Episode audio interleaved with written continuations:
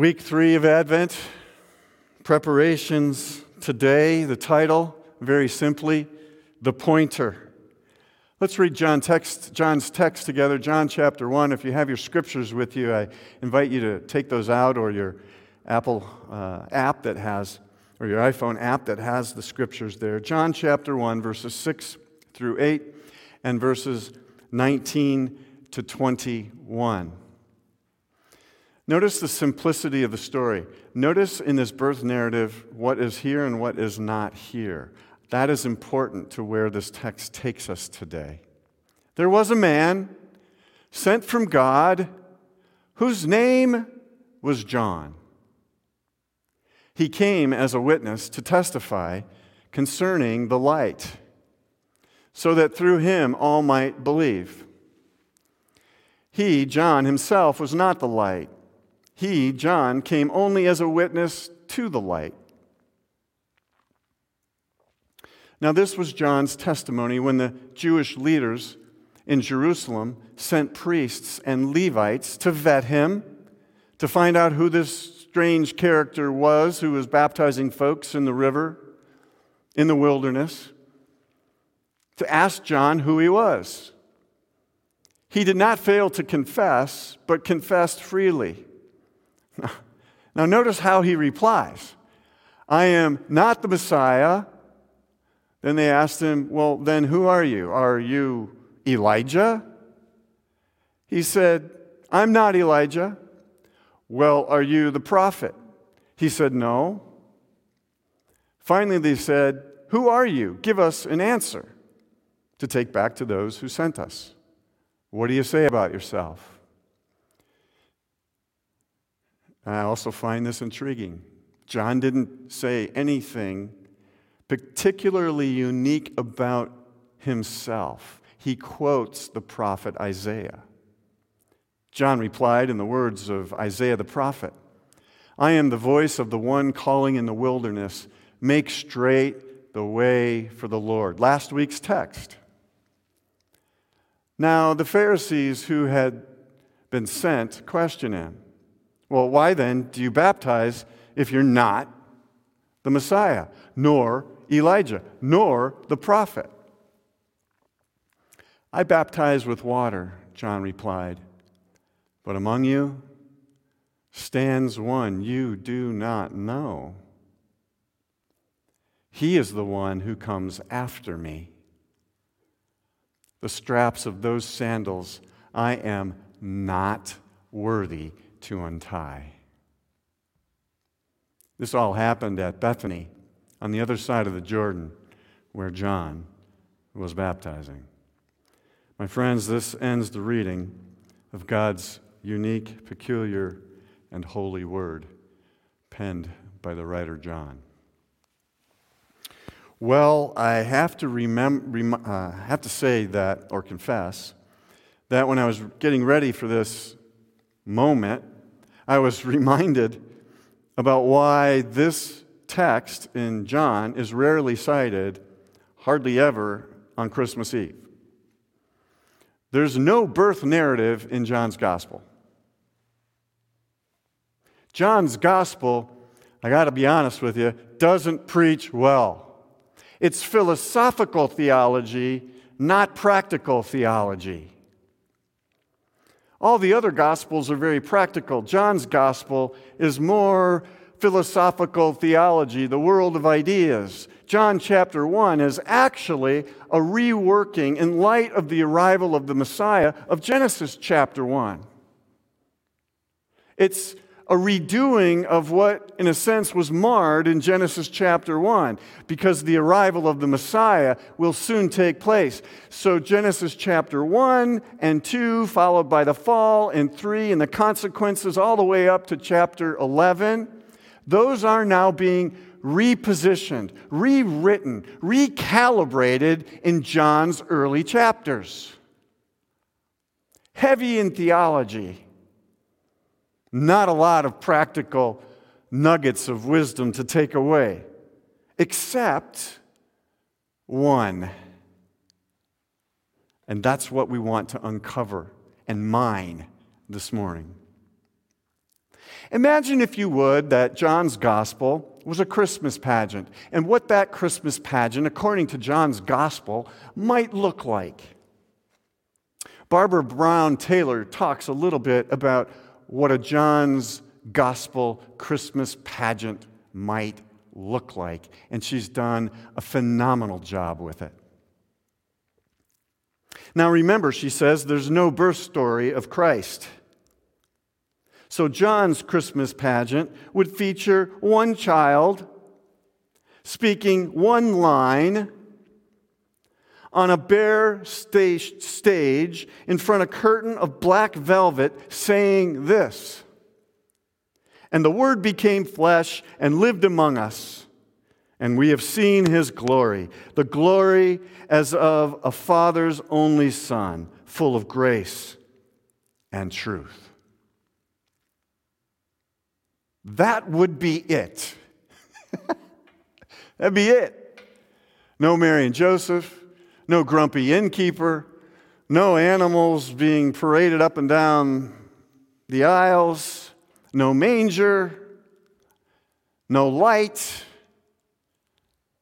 It'd just be one boy standing in front of a black velvet screen with one line that I'm pretty sure I even might be able to recite without forgetting.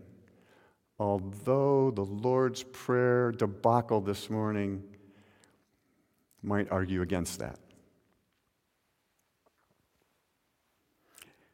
This Advent story is minimalistic at best, short on costumes, no props, just a man named John who never tells us anything about who he is.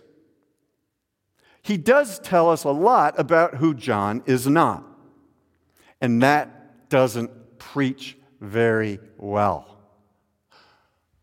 Or does it? Now, if John's gospel was a stage show of the life of Christ, let's segue a little bit and go perhaps a little deeper. It would probably be the same stage, nothing on the stage really, black velvet backdrop. I'm guessing a table, a simple table set with black tablecloth made of fine Egyptian cotton, 900 thread, if there is such a thing. This production would feature John, scene two, coming up to this table set to the nines with all of our fine china, tablecloth, cloth napkins, dishes, knives, forks made of silver, fine crystals for glasses to drink. I can see John dramatically walking up to the table, reaching down to the edge of the tablecloth, holding it up and pulling it, and trying to do the old yank the tablecloth out from under the table setting in such a way that everything stays exactly where it was. There might be a glass or two, a goblet or two, still shaking until it finds its final resting place? That might be this scene, scene two, in John's gospel. Again, very minimalistic. Again, very simple. Yet when John in this story yanks the tablecloth out from under all of the dishes and silverware, here's the significant drama. He takes everything with him. It all disappears. It goes away. It doesn't crash on the floor. It's simply gone. Our text, 10 different times, says no, no, no, not, neither, no, not, neither. Not necessarily in that order.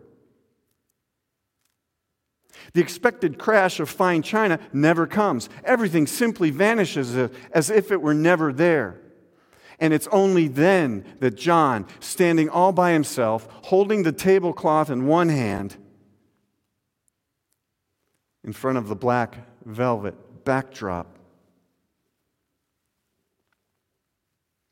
Does John do what God sent him to do? Which is to point to the light, to testify to the light,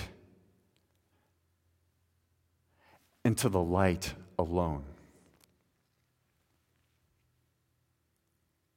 Yeah, I had to laugh a few times when I read this. I thought, oh man, I forgot I chose this text. Well, I didn't. It's in the lectionary. Well, maybe I could just change it out. Well, I'm not being very very authentic to the lectionary then. It's there for a reason. What is the reason? Friends, what's the reason? Here it is. Here's the gospel moment today. John's role is not about John. John's role is to do one thing and one thing only.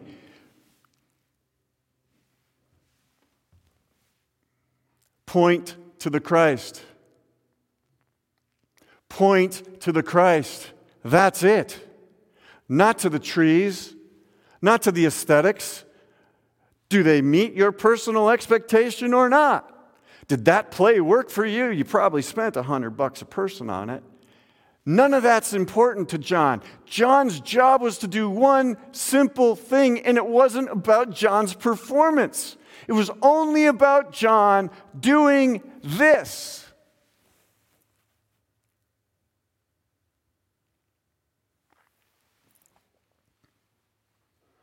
Let's drill down a little deeper so I can make the point. Thank you very much. Notice who John isn't. First, the authorities were sent to vet John. Who is this guy? He's doing weird stuff. What authority is he baptizing? I mean, after all, he didn't go to school, he had no degree, there was no certificate, he had no Zoom seminars or Google Meets training sessions who maybe somebody taught him that we don't know about. Is that person reputable? He didn't even have the benefit of remote learning. Who is this guy? They go out and ask him, Hey, who are you? Well, you're not John the Baptist like in Matthew. You're not John the Baptizer like in Mark. You're not John the son of Zechariah as in Luke. He's not licensed. He's not bonded in any significant way. He has not paid so that he could host his baptizing station out in the streets as a local vendor. Then John starts talking about himself. Who are you? I'm not the Messiah. I'm not Elijah. I'm not a prophet like Moses. I'm not even going to use my own words. I'm going to use words that come from other people, prophets that pointed to the Christ. Not only that, he's not even worthy to untie the sandals of the one who is coming. In these verses, depending on which translation you read, there are no less than 10 nots, neithers, and nos. That was kind of fun to say. There are no less than 10 nots, neithers, and nos. Think about what that means for you and I as people of faith and how we experience everything. What grid do we run everything through? We run it through our me, myself, and I grid. What role am I playing? What benefit is there to me? Does this meet my preference? None of that is on stage here in John's primary gospel.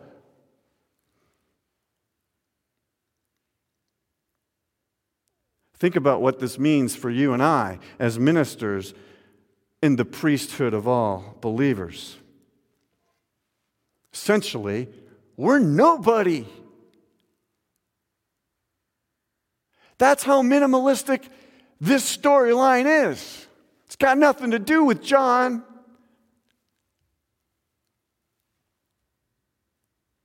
Or maybe it does. And if it does, what is John's role? Are you ready for it? It's very simple. John's role is to be that of the pointer, the voice. It's not about me, it's about the one coming and whose sandals I am not worthy to untie. No, I'm not Moses. No, I'm not Elijah. No, I'm not licensed. No, I don't know what I'm talking about. No, I got nothing. But what I do know is there's a guy coming. That's the guy. Look for that one. John's role was a pointer, John's role was a voice. Everything about him vanishes into thin air because it's not needed. His gifts, his abilities, his, his ability as an orator, his ability as a prophet, his ability as a forerunner, his ability as a voice diminishes into nothingness. Why? Pointer. Kind of like the Matrix, it's all about the one.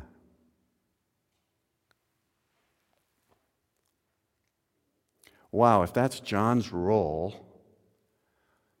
if John, as big of a hero in our Christmas story as he plays, and he does play a heroic role, I actually think if John had his way in this John's gospel, he wouldn't have been named. He would have just been, there was a man crying out in the wilderness. I think he had to acquiesce to that edit in when the script writing was going into production.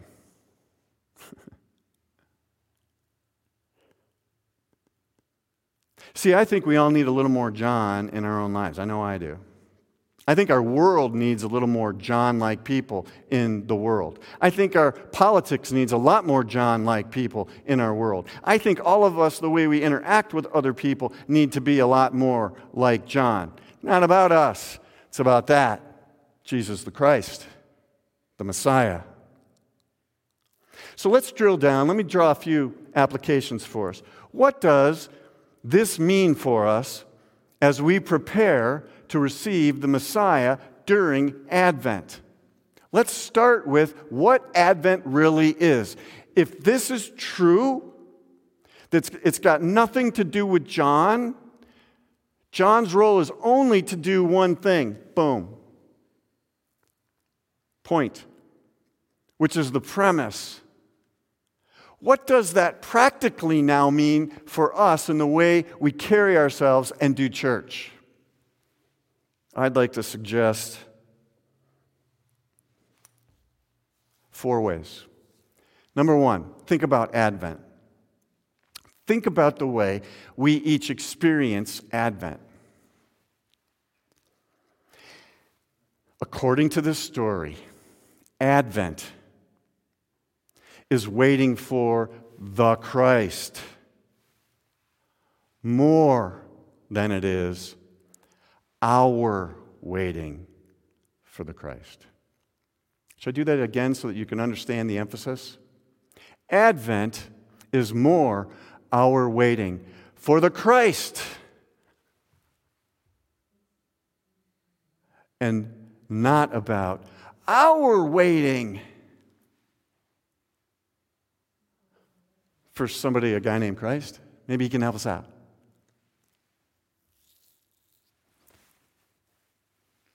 In other words, who's more important? The our in the waiting or the Christ who is arriving? Think about the way in which we anticipate and make preparations. More often than not, it's all about our waiting for, oh, yeah, this guy named Christ who might be able to bring peace on earth some century, millennium, maybe? I don't know. Secondly, let's talk a little bit about faith. What is faith if this is true? If our role as people of faith is not about name, fame, aesthetic, anything other than are we pointing to the Christ? What does that mean for faith? Well, faith then is a primal and profound trust that God is at work, even when we cannot see it, even when we cannot fathom it. Even a recognition that God is at work without special effects, fog machines, laser light shows, costumes, props, budgets, that God is at work. Maybe it's the recognition that even in the wilderness, even in the desert, even in the city, even in the rural areas, even in the midst of a virus, even in the midst of social inequities, even in the midst of a proper title for a man who points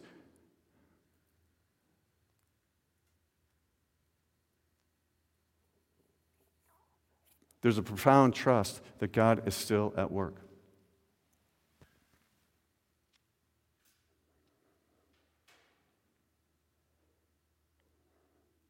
You see, we survive life on the bare necessity of the certainty about God doing God work in our midst, regardless of whether I'm feeling it or not. Meister Eckhart talked about him last year, somewhere along the line. German mystic, suggests that faith is found not in adding to our ever longer to do lists, but in subtracting to get to the bare essential, to get to the radicalness of faith at the roots Faith is not on this. Oh, yeah, and this. Oh, wait, we got to add this and this and this. You know what? We, we got to do this because we've always done that. Meister Eckhart would say, mm, subtract, reduce. Faith is found not with addition but subtraction.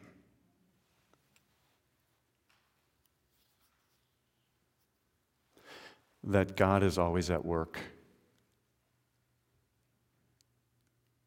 Even when we can't see it, feel it, sense it, understand it, get our minds wrapped around it. Why? Emmanuel, God with us. Okay, number three, if that's Advent, and that's faith. If this is true, I suggest that it is. I'm arguing on behalf of the thesis this morning. What is hope? What is hope? Well, hope's interesting, man, because hope is one of those words like faith and love that means as many people in the world there are. Everyone's got their own definition of. But let's subtract hope and get down to the primal bare necessity of what hope actually is you know, hope's not founded on my version of hope for anything. And we have lots of hopes, and there's nothing really wrong with these hopes. Like maybe we in Southern California would hope for a white Christmas. Now, that would be kind of fun. Maybe in Southern California, we hope for another Dodger win in the World Series next year. Or, since I'm in church, maybe we hope for an Angels win next year. We can hope for a lift of a global pandemic so that we can come back and there's not just three of us in here. Oh, we can hope for a better job or a job. We can hope for a home. We can hope for global peace. We can hope for better relationships with our loved ones. We can hope for a world where we don't have to worry about sharing our air. We can hope for closer relationships with God. We can hope for a God who actually makes more logical and emotional sense to us. I mean, we can, we can just keep on hoping. We can hope even for a less contentious group of people we call church. See, John had none of those expectations. When John talks about hope, none of those were in the realm of possibility. John has none of those hopes, as good as they are, and neither do we. Again, there's nothing wrong with those hopes, but those hopes carry all kinds of baggage to us and with us when we walk into places like this. You see, there's only one kind of hope that's on display on John's stage in this gospel. On this table that was set, and he yanked everything out from under it. There's only one hope sat on this, sitting on this table that John is pointing to. And the only way to get to that hope, Meister Eckhart, is to reduce all the things we've added to it that make it perfect. John says, take all of that stuff away, pull the tablecloth off, and all those expectations, and you're going to find the one thing, and I'm going to point to what hope actually is during the season of Advent that we prepare to receive the Messiah. Hope, hope is that God will arrive. Period. Now, for us, we get to read this after Emmanuel shows up. But we still live in that same hope because after Emmanuel showed up, was crucified, risen, and ascended, our new hope is he's coming back, this Jesus Christ is, the Messiah, to make everything great. That principle that God arrives is still in play for us in 2020, knocking on the door of 2021. So, what is hope? That God arrives. Nothing more, nothing less. Anything else that we add to the table of the hope that God will arrive is excess baggage. And John says, yank the tablecloth off and all that stuff with it because your life is too conflicted. John's given us a gospel good news story today and saying, hey, get simple, people. You're making it way too complicated. What a great message. Okay, here's my hope. It's got nothing to do with who wins the World Series. My hope is in the midst of this colossal mess that's going on, I can be assured, and so can you, God's right here in the middle of it with us. God's just right here. Because we have a new definition of faith because we understand Advent differently. Which leads me to the fourth application. Well, if all that might be true, what's the point of being church? Well, this is where it gets fantastic. As if all of this isn't freeing and fantastic. Church is a group of people who subtract. We don't add anything to the setting on the table on this stage called John's set. Church, at its core, is profoundly simple. Don't add too much, make it essential. Get to the bare bones because you're going to find hope there. You're going to find faith there, simple faith. And you're going to be returned to what the point of Advent actually is. Not our waiting, woe is me, for the Christ that may or may not come. See, the emphasis is the wrong, on the wrong subject. We're waiting for the Christ. That guy's going to show up and he's never going to leave. So stop making it so complicated. God's right here in the middle with us. This God goes by one name, Emmanuel which means God with us. That's hope. I'm sick and tired of staying home all the time. What am I going to do with that? God's sitting at home with me. That's hope. Are we going to sit here together a long time, God? Well, we're going to sit together for a long time because we're in a community together, but we're not going to be sitting here forever. That's hope. Emmanuel sits right with us. How can I be assured, you ask? Because of the simple voice of this man called John, who's a pointer.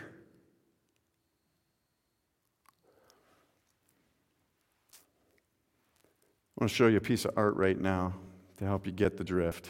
Maybe it'll bring the point home. Matthias Grünewald 1512 to 1516 painted a triptych. It's called a triptych. It's actually the first versions of PowerPoint screens and image screens. And I think you've probably seen this before. It's called the crucifixion. It was painted in St. Anthony's, which was a hospital that dealt with plague patients in Isenheim. Matthias Grünewald painted the crucifixion. And notice Christ in the center, larger than any other character, light coming from above. The crossbow bending with the weight of the sin of the world. A lamb signifying the Lamb of God. Jesus larger than life, hands and feet larger and out of proportion to draw our attention to it. His body scarred so that there could be hope, simple hope for those who were dying of the plague in this hospital, some of whom were even lepers. The power of this Emmanuel, the power of this incarnation of Emmanuel in a specific place, is to bring hope to those whose bodies are charred and marred because of plague and leprosy. Jesus meets people where they're at, even when they're not feeling it. There's another character standing strong, just a little bit off right of center. That's John. What's he doing? He's pointing. Why is John pointing? John is pointing because that's John's job. John's pointing to the Christ.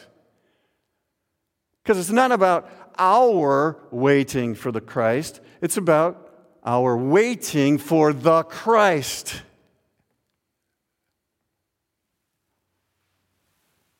And in and through that, we can be assured that faith says no matter what I'm going through right now, God is with us.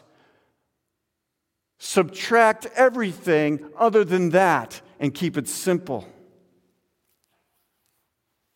Because God has arrived. God will not leave. And my friends to the church, God always has been, God always is, and God always will be in our midst. This painting famously sat above the desk of theologian, neo Orthodox theologian Karl Barth. Because Karl Barth wanted to do one thing with all of his volumes upon volumes upon volumes of theology. Karl Barth viewed his role as one thing to be a pointer to the Christ. The challenge this morning what if all of us decided to set aside the baggage, to make it about the Christ, and to ask ourselves, what would it look like if I was not named, if I was not recognized, if no one saw me doing anything, ever, as the hands and feet of Christ? It was never about me, it was always about pointing other people. To the Christ? What if we each became a pointer today, like John, like Karl Barth, like Mother Teresa? And you can add your favorites to the list. That is a simple challenge. That is a simple prayer. That is my simple message to each and all this day. As we get closer to Christmas, Merry Christmas to you and your family. Amen.